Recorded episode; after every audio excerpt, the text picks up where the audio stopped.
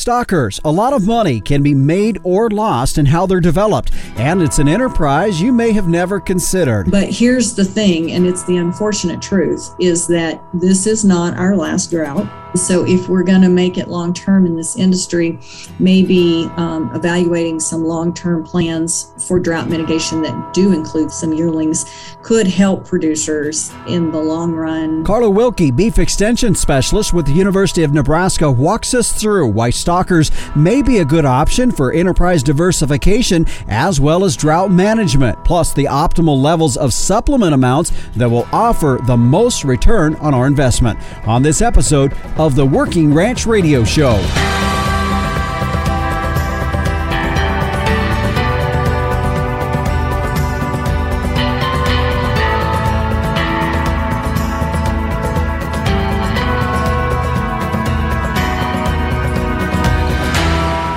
Well, hi, everyone, and we welcome you here to another edition of the Working Ranch Radio Show. I'm Justin Mills. We're glad to have you joining us. This is episode 67, so if you do want to go back and you want to listen to it again, you can pretty much search any podcast provider out there, and you can go back and listen to it.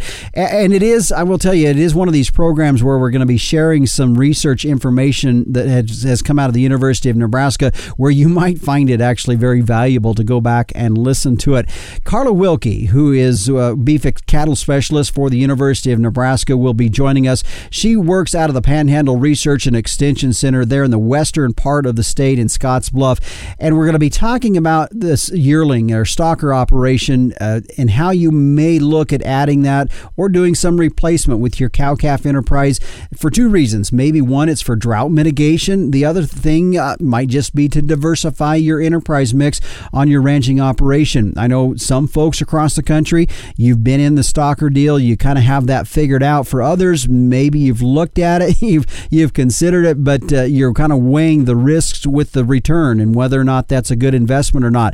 Well, one of the elements of cost to a stocker operation, of course, would be, if you're going to winter them, would be feeding costs, but then also there's some, how do you get the most gain out of it in the summertime? Well, Carla Wilkie, who, as I said, is our guest today, she's going to share with us some information that they have out of the University of Nebraska that works on trying to find that optimal amount of supplement in there, and so that we get the most return on our investment. So a really good subject here today that's actually quite timely, not only on the calendar, but also with where we're at in the cattle market, the numbers, as well as where the potential value of these cattle will be here in the next year or two as well. So that will be our main feature topic here today. Also, of course, in just a few moments, the captain, Tim O'Byrne, publisher and editor of Working Ranch Magazine, will be by for this week's edition of Tim's 2 Cents, and then meteorologist Don Day, as he always does, joining us here in the latter part of our program to give us an update on the weather outlook for the end of this month and the first part of May. Still looks to be some stormy weather across the country,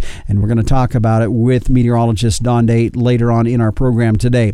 Right now, a thank you to the sponsors of the Working Ranch Radio Show, the American Simmental Association, and whether you're looking at maternal traits or terminal traits, the genetic merit of Simmental genetics really has provided increased profitability to the rancher. SimGenetics, it's profit through science. To find out more, go to their website at simmental.org. Also, Bobcat, one tough tractor. Visit Bobcat.com, and you can use their build and quote tool, and you can design your ideal machine right there.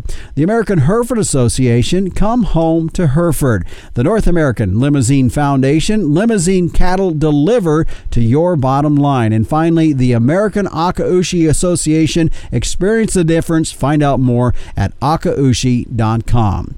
Well, it's time now to check in with the captain. He's the publisher and editor of Working Ranch Magazine for this week's edition of Tim's 2 Cents. Hey, Justin. Hey, everybody out there in Working Ranch Radio Land. This is from the USDA, the Livestock Report for 2022. The cattle inventory marked its third year of contraction in 2021.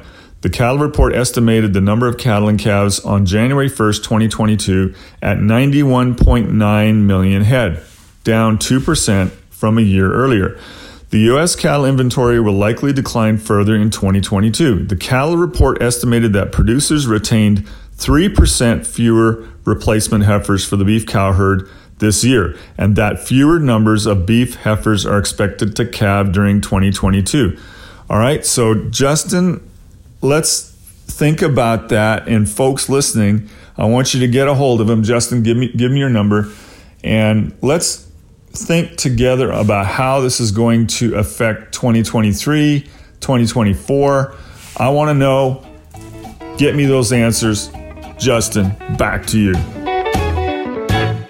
You bet. Absolutely, Captain. And folks, like you said, what are your thoughts regarding where these cattle herd numbers are at? What do you foresee? I know we got numbers coming from different entities out there that forecast these numbers, but what are your thoughts on this? Give me a call. Let me know. You can send me an email as well. My phone number, 307-363-COWS. That's 307-363-COWS. You can call or you can leave a text at that number or email as well, justin.workingranch@gmail.com. We'd love to hear from you. Well, stay with us. Coming up next, we jump right into the middle of our featured topic today, and it kind of does correlate a little bit with what the captain brought up there in terms of cattle numbers, as we talk about adding yearlings to an operation for maybe it's drought mitigation or income diversification. We're going to talk about it when we return on the Working Ranch Radio Show. Starting off in the right direction is essential to gaining an advantage later when you go to market your calves. And I have proof that the right direction is with Sim Angus sired calves.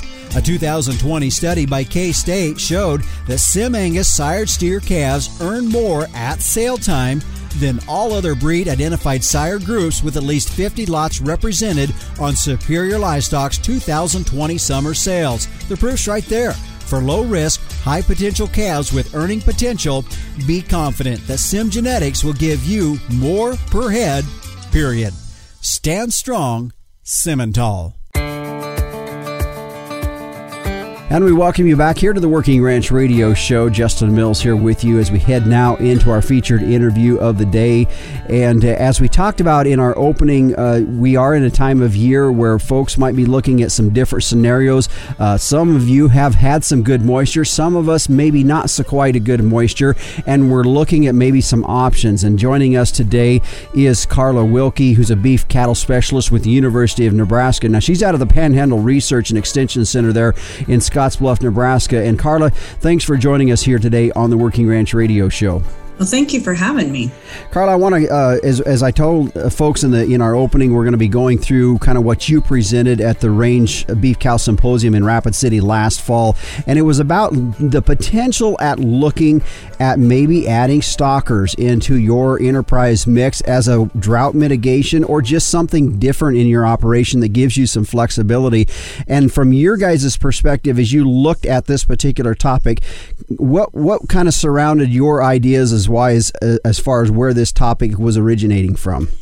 Well, I think it's important because there's a lot of people that don't have a lot of flexibility in their resources. So their ranch has pasture grass, perennial forages for grazing, and maybe they have some hay ground, but that's about it. So they don't have a lot of flexibility when it comes to drought. They can't put a lot of harvested feeds into the cows because they don't raise them themselves, and the cost of buying them and transporting them are cost prohibitive for them. Mm-hmm. And so the concept of maybe adding some yearlings to an operation so that you could sell them at different times when it's dry, or just use them as a drought mitigation tool to take cattle off of a pasture that needs some rest but due to drought. And as you mentioned, maybe just as part of a system to diversify some income too. But, if you've got a calf out there and he's about 850 pounds and you've got a mama cow and her calf and they're about 1,700 pounds, you can run two of those yearlings per cow. So if you have to come off of the grass, you can take two yearlings off without having to remove the cow and the calf. And in the presentation that you referred to at the Range Beef Cow Symposium, we talked a little bit about cow depreciation costs, and that can get really expensive when we have drought and we have to keep calling back numbers, and we're starting to call into some of those cows that are still in some really productive years. And so running some yearlings maybe can help us create something of a buffer so that when we are in a drought situation, maybe it helps protect some of those cows that are going to have a much higher depreciation cost if we have to sell them. Mm-hmm. One of the things you noted in that presentation was the fact that depreciation is really one of the highest costs that we have with our, like in a cow-calf herd situation, that we really don't, some folks probably really don't have a good grasp on, knowing that that is one of the highest costs that we deal with. Yeah, because you know, you don't really write a check for it. Yeah. Maybe this day and age that many people don't write checks. Maybe I should have said you don't have a Venmo debit amount in your account or something. But you know, if you purchase or develop, if it costs you, and that's another thing I think you hit on that's kind of key too, is when you develop your own heifers, maybe you don't really sit down and figure out that cost of development either. But if it costs you $2,000 to purchase or develop this heifer or this young cow, and the coal price is only $800, what you do is you take that 2,000 minus 800 and then divide that by the number of calves that she gave you, or, you know, productive years. And if you only got 3 calves out of her, then her depreciation cost to the ranch is $400. Mm-hmm. Yeah, and I have done a program before on cow longevity, because I think of the longevity number. When you say 3 calves, some people are going to say, well, I get more than that. Well, herd average across the country is right around that, and I think we're deceiving ourselves if we don't believe our own herd average is probably close to that, which is not a good situation, to be honest with you. It's not. And I looked that up when I was doing this paper, and I think the national herd average is like 4. Mm-hmm. And I thought, that can't be right. But then, you know, honestly, as you go through your herd and you're like, oh, well, this cow came up open, or this cow's calf died, so we sold her. And yes, you have those cows that, man, they're really good producers for you, but there's enough of them that aren't, that the average comes down. Yeah. So looking at this then, and then jumping into saying, okay, let's look at some stocker options. Let's look at some ways that we can get into that. And there's really, maybe if you are a cow-calf operation, there's about 3 different ways you can do that. And that is, first couple of ways is either A, retaining your steers, or B, retaining your heifers, or custom grazing. And so let's go through those 3 options. Okay. You know, you retain steers if you winter them over and then you have some grass for summer grazing. That can be profitable for people because you're putting some weight on those calves, and then you're hitting that market in the end of the summer when other people are maybe looking for steers to go into the feedlot. And so it can give you some flexibility in marketing times and weights and that kind of thing. And you know, that's one thing that producers can think about, is just holding back the steers for some grazing options. And then I know with heifers, you know, that's something actually that we've done here with heifer prices not really as good as you'd like them to be. In fact, this year for us, we kept all of our heifers back. In the past, we've kind of dabbled a little bit with some of the smaller, lighter ends in the fall of the year and keeping those back. So heifers, in light of where the cattle prices and these calf prices have been, are a good option as well. Yes, they can be. And you're right, this year, the lighter weight heifers early on in the fall weren't really, they weren't a strong market. And so that would have been a good option for heifers there, is to be able to hold them and put a little more weight on them until they were at a weight that was a little more intriguing for the buyers. And so heifers give you a couple of options, because unlike steers, who can go into the feedlot or they can go into the feedlot, heifers can be either retained for breeding purposes or they can be feedlot heifers. And you don't always have to make that distinction right away when you retain the heifers. They can go through some criteria selections throughout the winter and summer and fall into one of those 2 categories. And so depending on the genetics on the ranch and what you're doing with some of those things, if you've got some good maternal genetics on your ranch and you want to say AI some heifers to a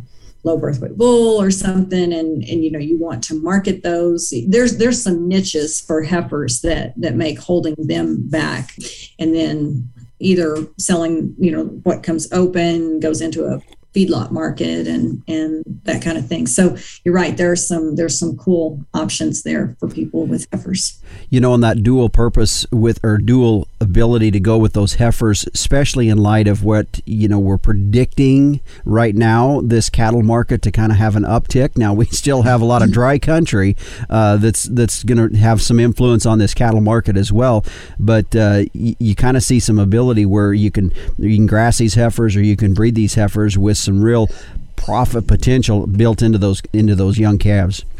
Yeah, and now is really the time for producers who maybe have some of these resources to be thinking, doing some forward thinking on how they might maximize on that.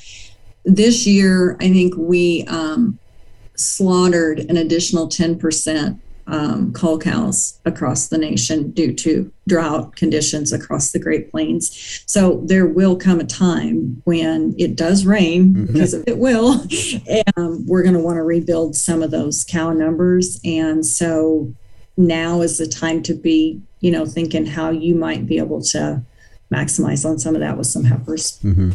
The third option that I mentioned briefly was custom grazing, and I know this is an element that if you're an operation and you've never brought in outside cattle, I know there is some concern. Some folks get a little antsy about the idea of bringing in outside cattle, but at the same time, this custom grazing allows, like in the situation we're at right now, where for me, for example, I haven't had much for moisture, like you all down in western Nebraska and some portions as well, and you're not sure kind of what you have for grass. You have that with the grazing, custom grazing, then you can kind of match your cattle numbers to what you have for grass coming in. So custom grazing is really a good option to give you a lot of flexibility.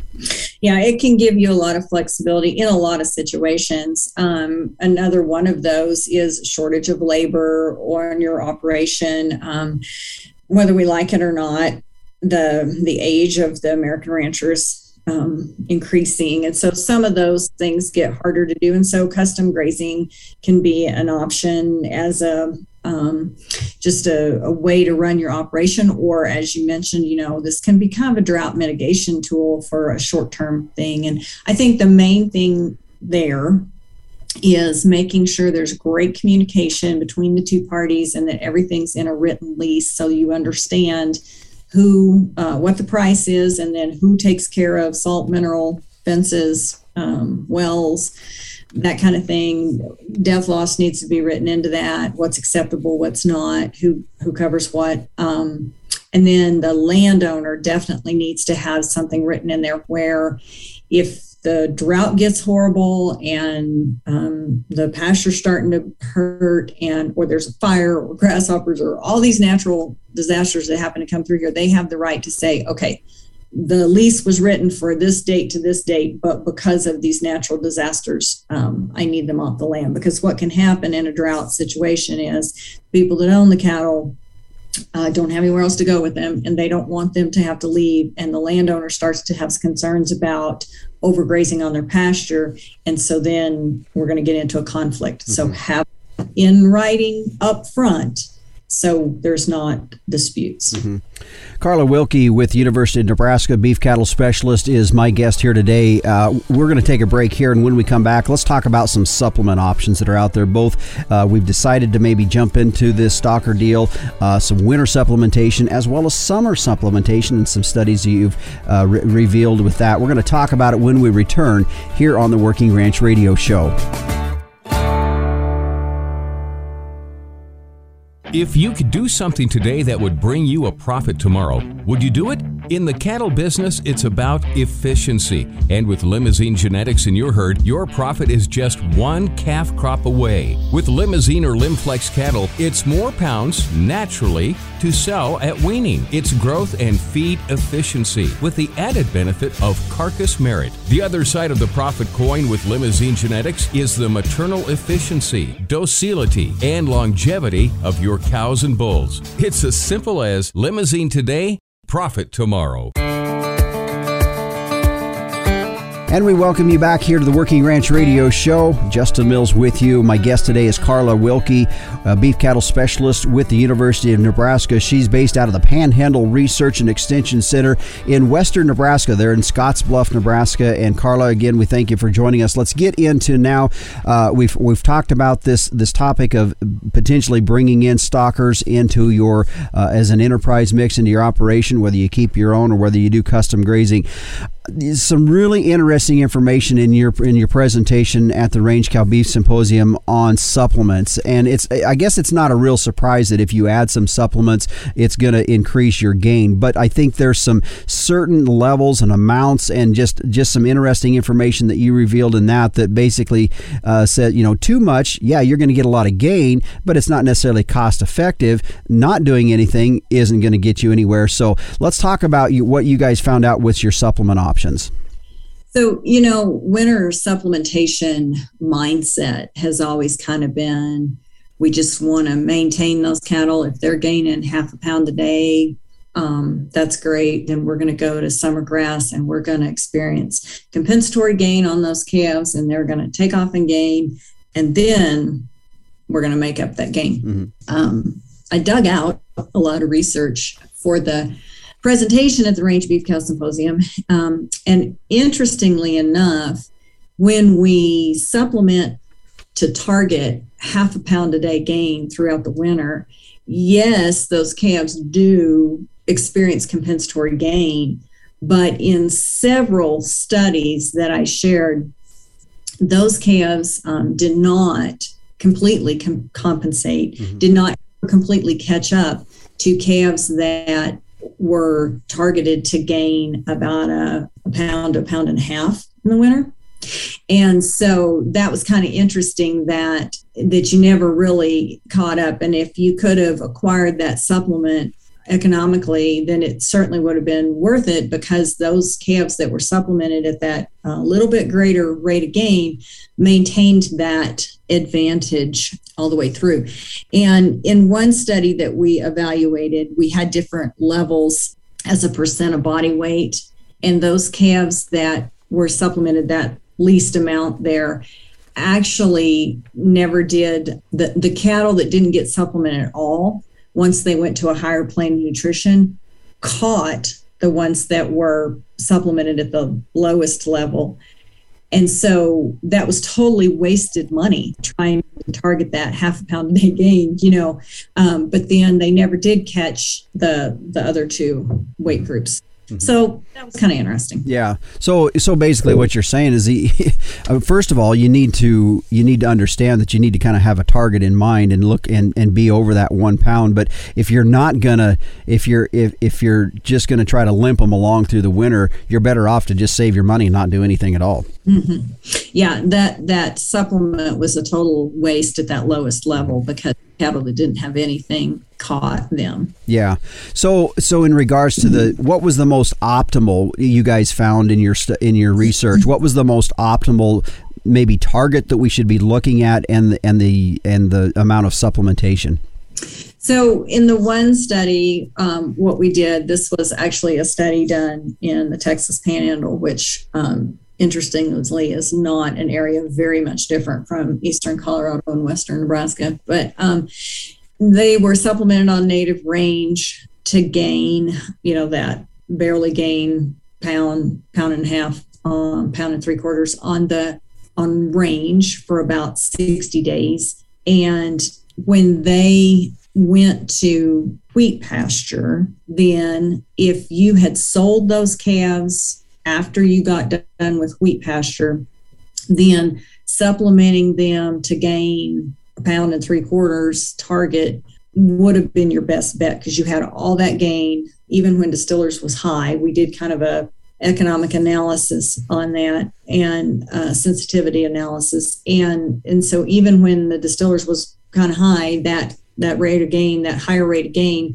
was the thing to target if you were selling after range. Mm-hmm. So if you sell after you got done with the winter range and somebody else was going to take them to the higher plane of nutrition, you would have wanted to supplement at that higher, targeting that 1 3/4 pound a day gain. If you were going to maintain them longer retain ownership through a higher plane of nutrition grazing period, which in this case was wheat pasture. The targeting that 1.5 pounds a day gain was the most optimal for any given price of the calves and the distillers that we evaluated, and trying to just limp along at that pound of gain didn't help you any. It cost you money. Mm-hmm. And I guess to back up real quick in regards to this study, you guys as a supplement base were using distillers because that's, of course, in your part of the country, that was what's readily available. Protein sources, of course, could be very, could be different in different parts of the country. Right. And pricing that is important. And knowing that the other nice thing about distillers, yes, availability is the big one. But it has a lot of protein, a large fraction of the protein in distillers bypasses digestion in the rumen and is available to the animal at the tissue level for growth. And so in the growing calf, that's pretty handy. And then there's some pretty good energy in it as well. And so being sure that the supplement that you're giving them is going to actually get that target gain that you're wanting to acquire is really important too. Mm-hmm. We also evaluated a meta-analysis of 6 other studies that were winter gain and then going on to a summer gain. And that study also looked at high and low prices of supplementation. Again, they used distillers, but they kind of concluded that same thing in 6 other studies, is that the targeting that 0.5 pound of low gain didn't net you as much as targeting the 1.5 pounds in the winter. Mm-hmm. Just so that wasn't just one study. Yeah. Well, and again, back to, a little bit of what I said in the opening of this segment is that doing a little bit is not a good deal. But then you also showed in this too that you can almost overdo it in a way too, because really what we're trying to find is what is the most optimal as us as if I'm going to take in stockers and feeders and I'm going to put the investment into those to get them for the next cycle, whether it's going to grass or going on to that higher plane of nutrition. I can also put too much into them and I'm not going to get my money back. And I think your study also showed that too. You could really be targeting for more, doing a lot more in supplement, but you're really not seeing any more gain than when you were if you backed off a little bit. Your marketing time is a critical point of this. If you're just holding these calves through the winter and then you're going to sell them to somebody that has grass, that's maybe a little different targeted gain than if you have the grass to go to. Mm-hmm. Let's jump now into the other supplement side of it, and that is where we're headed into right now. We're out of the winter time for the most part, looking down the road at summertime, and I know the information that you found with summer supplementation may not be a big surprise to some folks, but it does reaffirm maybe what some folks have been doing in regards to summer supplementation. You might have some that say, we don't do it because the grass has enough in it. We don't need to worry about it. But there is some information that you have regarding summer supplementation that I thought was really good. Yeah, thank you. I shared a couple of different studies where we did supplement on summer grazing. And I guess as we talked about this as researchers, we have tons and tons of data that shows that there is a good biological response to summer supplementation.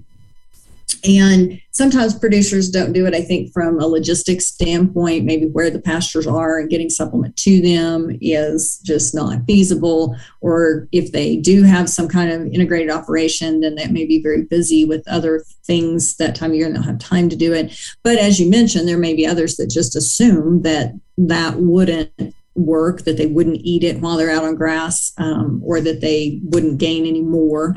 And so this that we shared was really more to show that is not actually the case. So what I shared was a couple of studies that we actually compared no supplement to supplementing the whole summer to just supplementing the last half of the grazing season. And so what we found was that in those studies, supplementing just the last half of the season actually resulted in the same gain as supplementing all season, and those were better gains than the calves that didn't receive any supplementation. Kind of some mixed results in some of those studies, though. We have to be careful. If you retain ownership of those cattle then on into the feedlot, the results of that were mixed, which means in some of those studies that weight gain advantage was maintained through the feedlot, and then in some of them it was not. And so again, it can really work out well for a producer if they're selling those cattle at the end of grazing in the grass and then somebody else takes them to the feedlot, then maybe we have some different strategies there that you want to evaluate, and it might not be as beneficial. Mm-hmm. One of the other things in that summer supplementation, and again, I think what your studies was showing is that late summer supplementation offered a little bit more bang for your buck. But the other thing too is you could increase your stocking rates a little bit just because you were replacing some of that forage needed for what you'd normally run, and so you could increase your stocking rates by maybe 10% to 12%. Yeah, if you get the supplement level up there at least 0.6% of body weight on a dry matter basis per animal, you can see some forage replacement, but you've got to have that supplement up there quite a ways. If you just decide you're going to throw out a pound of supplement, a protein cube per head out there, whatever, you can actually increase forage intake because you're supplying more nitrogen for the bacteria. They can digest better. Passage rate increases through the tract. You could actually cause more overgrazing. So it's an all or none almost if you're trying to do forage replacement. Mm-hmm. Another forage replacement thing that we have done that I didn't really cover in this, but I do cover some with producers in drought mitigation. So since that's what we're talking about, let me throw this in. Now, again, this would have to be for somebody that did have access to some other resources, but there is research out of the University of Nebraska that shows that if you mix on a dry matter basis, 30% wet distillers and 70% wheat straw or corn stalk residue, something really crappy, slow rate of passage, and you feed that in maybe you feed it in the bunk, maybe you feed it on the ground, whatever, but you can replace at a minimum 0.22 pounds of grazed forage per pound of that you feed if it's just bad hay, but you can actually do a little better than that if you're using some really slow moving residues. And so that can be a way to stretch some pasture, but it doesn't replace the pasture. And so just leaving them out there and doing that is not going to prevent overgrazing. You can get some replacement for that. Mm-hmm. Well, that's interesting there on that. Folks, we're going to take a break here. We're going to continue. We have one more segment that we have. My guest today is Carla Wilkie with the University of Nebraska. We have been talking about the idea of adding stockers into your enterprise mix, especially in a drought mitigation aspect or even just diversity in your operation. When we come back, we're going to kind of wrap this up and talk about just the overall summary of what this study was showing when we return on the Working Ranch Radio Show.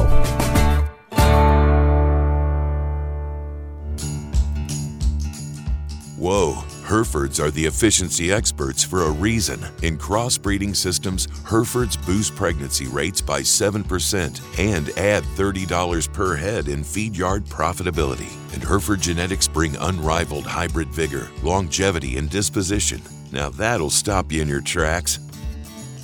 Come home to Hereford for more pounds, more calves, and more profit. Visit Hereford.org for a sale near you. Living in the country means working in the country, and that calls for a tough tractor. Well, Bobcat has 15 models in its compact tractor lineup from 21 to 58 horsepower. With the help of your local Bobcat dealer, you'll find a perfect match for your property and to-do list. Get a look at all the different models at Bobcat.com, and while you're there, use the Build and Quote tool to design your ideal machine. Get yourself one tough tractor from one tough animal. Bobcat. Visit Bobcat.com. And we welcome you back here to the Working Ranch Radio Show. I'm Justin Mills. Glad to have you along here on our program today. My guest, if you're just joining us, is Carla Wilkie. She's a beef cattle specialist with the University of Nebraska out of the Scotts Bluff, Nebraska, or the Panhandle Research Extension Center there with the University of Nebraska. And we've been talking about the concept or idea of adding stockers into your enterprise mix for a couple reasons, diversity or drought mitigation aspects. And then in the last segment, we're talking about really pinpointing the supplementation element of that to get the most bang for your buck. And Carla, as you kind of wrapped up your study on this and kind of some of the final conclusions that you came to this, I know one of the things I really pulled away from it from the supplementation standpoint is we really need to be kind of pinpoint that a little bit so we don't put too much out there to waste our money, but then doing a little bit is not a good situation either, as we talked about. So as you kind of bring all this to some summary here, what are you guys coming away from this with? So in our growing study where we were grazing crested wheatgrass and supplementing in the summer, we looked at supplementation all season or half season compared to a control that got nothing, and then put that with the calf prices and distillers prices for over 10 years. And always over the last 10 years, the supplementing the last half of the season increased profitability over the controls. And even the fulls, which were not as profitable as the half because they gained the same but cost more. But in all of those years, except for two, even the full was better than the control. So supplement cost is a big factor to evaluate, and value of the calf. And then the other thing, just wrapping up what we've been talking about, if you're doing winter supplementation, targeting between a pound, pound and a half will actually net you more in the long run than half a pound target in the winter. When you're selling those calves, when is the transfer of ownership should play into what you supplement, how much you supplement. There is compensatory gain when you go to a higher plane of nutrition, but the higher rate of winter gain maintained an advantage there. Summer supplementation can really help producers net some money, but if they also own them going into the feedlot, then it may not be worth as much to them to do that. But if you're selling them at the end of the grazing season, then it probably is. So evaluating the cost of the supplement, the value of the gain, and being strategic about when you supplement and how much can really help with this whole trying to make some money during a drought. Mm-hmm. Well, and I know if you're talking, and there's a lot of folks listening that are more the cow-calf operations, probably not set up in the most cases to head directly to the packing plant with this, so they're going to be selling those to somebody that's going to be taken into the next element. Really, one of the things I'm pulling away from what you're saying is you really need to understand when you're going to market these cattle as you jump into this. Yes. And while I realize if you're not running yearlings now, and we're in a drought right now, this may not be the easiest drought mitigation strategy to implement for your operation. But here's the thing, and it's the unfortunate truth, is that this is not our last drought. So if we're going to make it long-term in this industry, maybe evaluating some long-term plans for drought mitigation that do include some yearlings could help producers in the long run to do some better drought mitigation strategies. Well, and the other side of that too, Carla, is this is a good drought mitigation tool, but I think, and I keep kind of hitting this a little bit from a diversity standpoint. I mean, it's just like in our own personal, whether we've got money invested somewhere or whatever else, what's one of the things that these financial advisors say? Well, is diversify your portfolio. Well, I think of this as similarity with our own ranching enterprises. It's really easy. If we're going to put all of our eggs in one basket, it's pretty easy to do the same thing every year and kind of have that routine. If we're going to look at diversifying our operations and maybe ways that we can mitigate some, the calf crops hit hard, or the cow-calf operations, our gross margins are down. How do we offset that with something else out there? The stocker option may be that way to diversify our enterprises. It has nothing to do with drought mitigation other than it gives us some flexibility. Yes, and you're absolutely right. There's a lot of agriculture operations that have some diversity built in because they have a corn crop and they have a wheat crop and they have a hay crop and they run some cattle. But then a lot of ranching operations don't have near as many opportunities for diversification. And so being a little more creative about how to make some income diversification out of an operation that has some pretty set and non-diversified resources to work with, then the adding the stockers is something to consider. Yes. You know, and back to the original concept of jumping into that was back with custom grazing that we talked about in earlier on. If we're not really going to take our own calves and make those our stocker, our enterprise in our operation, taking custom grazing, there's some advantages there.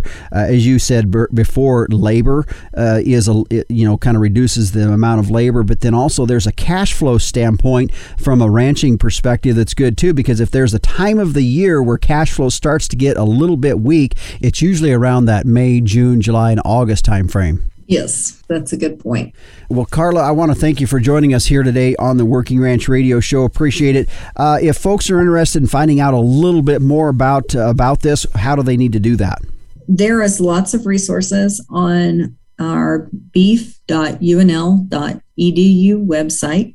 And so whole host of things there. They could subscribe to our Beef Watch newsletter that's on that website as well. And there's good things there. And if they have specific questions related to what we've talked about today and they want to ask me that, then my email address is K Jenkins 2, so KJENKINS with the number 2 at unl.edu. All right. Well, Carla, I do thank you for joining us. Some interesting information here, especially in light of the time of year we're at. And I know some, as we said earlier, some folks have had some moisture, and maybe we're all going to get some here at some point. But I know for there's other parts of the country that are staring down the barrel of another drought season, and that's not a good thing necessarily. And we need to have some options in front of us. So I appreciate you joining us here today to talk a little bit about this particular subject. Well, I've enjoyed it, and I really appreciate you having me on the show.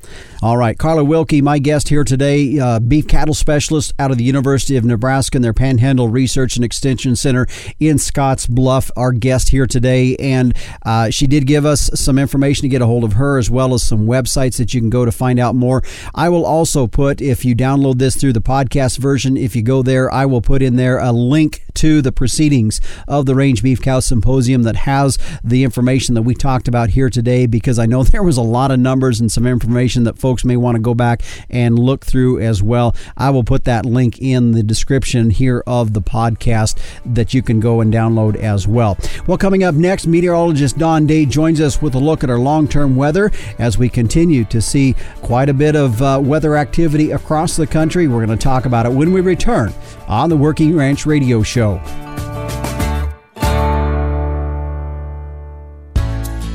At the American Akaushi Association, we're more than prime. The American Akaushi Association was created to help ranchers be more profitable and find opportunities when using akaushi genetics in their herd. We focus on market opportunities for our members and offer support from conception to consumer. When you choose akaushi, you have a network right there with you. Experience the difference at akaushi.com. That's akaushi.com. Do you have a young child, grandchild, niece, or nephew that loves the weather and wants to learn more? Day Weather has produced a children's weather journal full of weather facts, fun weather experiments, coloring pages, and pages to record weather observations for every season of the year. The Weather Journal is for ages 3 to 7 and designed to be fun and educational. The interactive weather projects are fun for the whole family to take part in. For only $10, the Day Weather Weather Journal is a great gift idea for any occasion. Click on our Amazon link to order at dayweather.com. And welcome back to the Working Ranch Radio Show as we head now to look at our long-term weather. Meteorologist Don Day joining us. And Don, it's the last 2 weekends now where we've come out of some pretty major weather events across the northern tier of the country. North Dakota, that I-94 corridor, they just kind of keep getting hit with a little bit. As we look into this very last weekend of April and first part of May, it's hard to believe we're talking about May already, but what are we seeing there? Well, we're right in the throes of the latest storm now, just beginning to lift out of North Dakota and head up into southern Canada. But in its wake, it left behind another swath of heavy, wet spring snows across those southeastern plains and southern plains of Montana, central and northern Wyoming, parts of South Dakota. And once again, those areas in North Dakota that have, this has been their third significant storm here in about 2 weeks. Mm-hmm. So the one way to knock down a drought is to have these slow-moving large spring storms. And while it certainly has come at a cost to some folks with severe winter weather conditions with these storms, certainly this water will pay dividends. But as we talked about last week, Justin, you know, it's one of these situations where we're getting the storms. Some folks are really benefiting, but there's always winners and losers in the weather lottery. And that's a concern for those southern plains and central plains areas that are missing out on these. So as we look at this, and what's coming up here, it's also bringing some pretty severe weather across the central plains as well. Is any of that accumulating to some decent moisture where we're needing some maybe in the central to southern plains? Well, we did see with the initial part of the storm as it came in late last week and at the start of the weekend, we did see some thunderstorms, some severe ones over Kansas, Oklahoma, Texas, and into parts of Nebraska and extreme eastern Colorado. But they were these storm cells that did bring some rain to some areas, but in patches. It's not that widespread rainfall that we really need across those winter wheat areas. Now, where we're getting the most intense and most widespread severe weather is in a part of the United States where, quite frankly, they're tired of the rain. They really don't want any more across many areas of the central, southern, and eastern areas of the Corn Belt, and certainly across the south central United States. So it's sort of the rich get richer and the poor get poorer. We're still really struggling in that winter wheat country of eastern Colorado, many areas of central and western Nebraska, central and western Kansas and Oklahoma. Those areas are just getting nicked. They're not getting that good moisture from these slow-moving spring storms. The track so far this spring has really been off into those northern areas. But there's also good news. There's been some really good precipitation late season, you know, kind of late in the season really for California, as well as parts of the Pacific Northwest. And there's probably more coming for those areas. Mm-hmm. Let's get an update on La Niña. I heard your weathercast earlier this week. I'm really not liking what I heard and that this just keeps hanging on. Boy, I tell you, this is one stubborn La Niña, and we've talked about the 2011-2012 La Niña and drought that has really been very similar to this one, and this is what happened in 2011 and 2012. It just hung on being a La Niña that didn't go a full 3 years, but went over 2 years, and that is what's going to happen. The latest projections show that those sea surface temperatures in the subtropical Pacific, while continuing to forecast the weekend, it just keeps getting slower and slower in terms of its erosion. We're still confident that by fall and winter, La Niña, we can put it to bed. But as we go through the rest of the spring and into early summer, it's still there. It's not gone away. And as we've discussed in earlier programs, La Niña is just a drier signal for many areas of the central and western United States. And those areas that we discussed as being the biggest concerns, the central and southern plains areas, I think that's the area that for the rest of the spring and into early summer, we're still most concerned about. We're getting help here in the northern areas, and I think that's going to continue for the rest of the spring. Trying to get these storms to track further south is not out of the question, especially as we get into the month of May. But you know, you start running out of weeks. You know, it's like a sporting event. You know, you've got so much time left on the clock before you're into summer, and these spring storms become less and less common. Mm-hmm. All right, Don. Well, thanks for joining us here with a look at our long-term weather. Thanks for having me. And again, that is meteorologist Don Day with a look at our long-term weather. And folks, with the uncertainty of what we have for weather in the coming weeks, a good place to go. And every day, every Monday through Friday, if you want to go and listen to his video podcast, complete with pictures and everything, that'll give you a pretty good idea of what's going on across the country.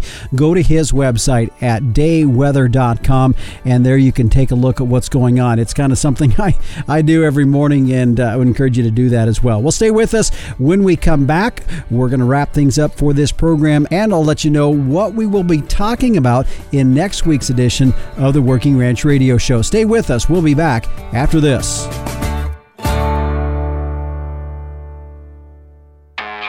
Sale season's here again, and there are a lot of black-hided Angus bulls on the market, but not all of them are registered. Why take the risk? Don't gamble on unproven genetics. Invest wisely with registered Powered by Angus bulls. Backed by the power of the American Angus Association and 80 million data points, registered Angus bulls give you the confidence in your buying decisions. Don't buy an imposter. Look for the registration number. Buy the power. Buy registered Angus bulls. Ranching has been in the Hardgrove family for generations, and they know the value of keeping a ranch in the family. Hardgrove Ranch Insurance provides pasture, range, and forage insurance to ranchers across the nation.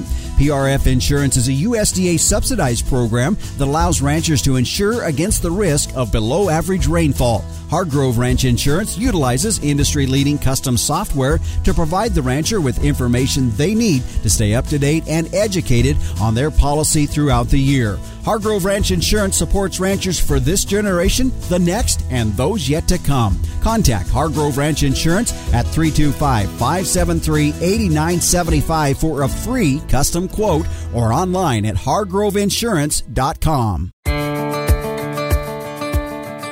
And we welcome you back here to our final segment of the Working Ranch Radio Show. I'm Justin Mills. I want to give you an idea of what we're going to be talking about next week, because we've had several guests on our program that have talked about, we've addressed this issue of climate change, and we've also addressed the fact that really ranching has that ability to be a great carbon offset for some of the countries that do have some contributions to higher carbon footprint. And so we're going to be talking with an organization called the Rural Investment to Protect Our Environment. The acronym is RIPE. And Martin Barbary, who's the Vice President of Engagement and Government Relations, will be joining us. This is an organization that's a coalition of farmers and ranchers and different agricultural trade association representatives that are working to try to create some revenue source for farmers and ranchers that are doing practices that are beneficial to the soil and water quality and other environmental elements. And so I think you're going to find it quite interesting. I'm looking forward to the interview as well, so be sure to join us next week for that program, as that's what we will be covering. Before we head out here today, I do want to thank the sponsors of the Working Ranch Radio Show, the American Simmental Association, SimGenetics, Heterosis Works, which is why with Simmental, it's more per head period. Find out more by going to Simmental.org. Bobcat, one tough tractor. Use the build and quote tool to design your ideal machine. Go to the website now at Bobcat.com. And the American Hereford Association, come home to Hereford. Find out more at Hereford.org. The North American Limousine Foundation, limousine cattle deliver to your bottom line. To go for more information, go to NALF.org. And finally today, the American Akaushi Association. Experience the difference. Learn more at akaushi.com. Well, the Working Ranch Radio Show is a production of Working Ranch Magazine. It's branded #1 by America's ranchers. Find out for yourself by going to the website at workingranchmag.com, and you can get your subscription started today to the #1 branded magazine by America's ranchers, the Working Ranch Magazine. Well, if you'd like to get a hold of me, you can do it by calling or texting right here at the studio at 307-363-COWS, or an email at justin.workingranch@gmail.com. Be sure to join us right here each and every Saturday and Sunday at 12 noon Eastern on Rural Radio, Channel 147, Sirius XM, or on your favorite podcast provider. Thanks again for joining us. I'm your host, Justin Mills. And until next time, remember, keep your chin down and your mind in the middle. So long.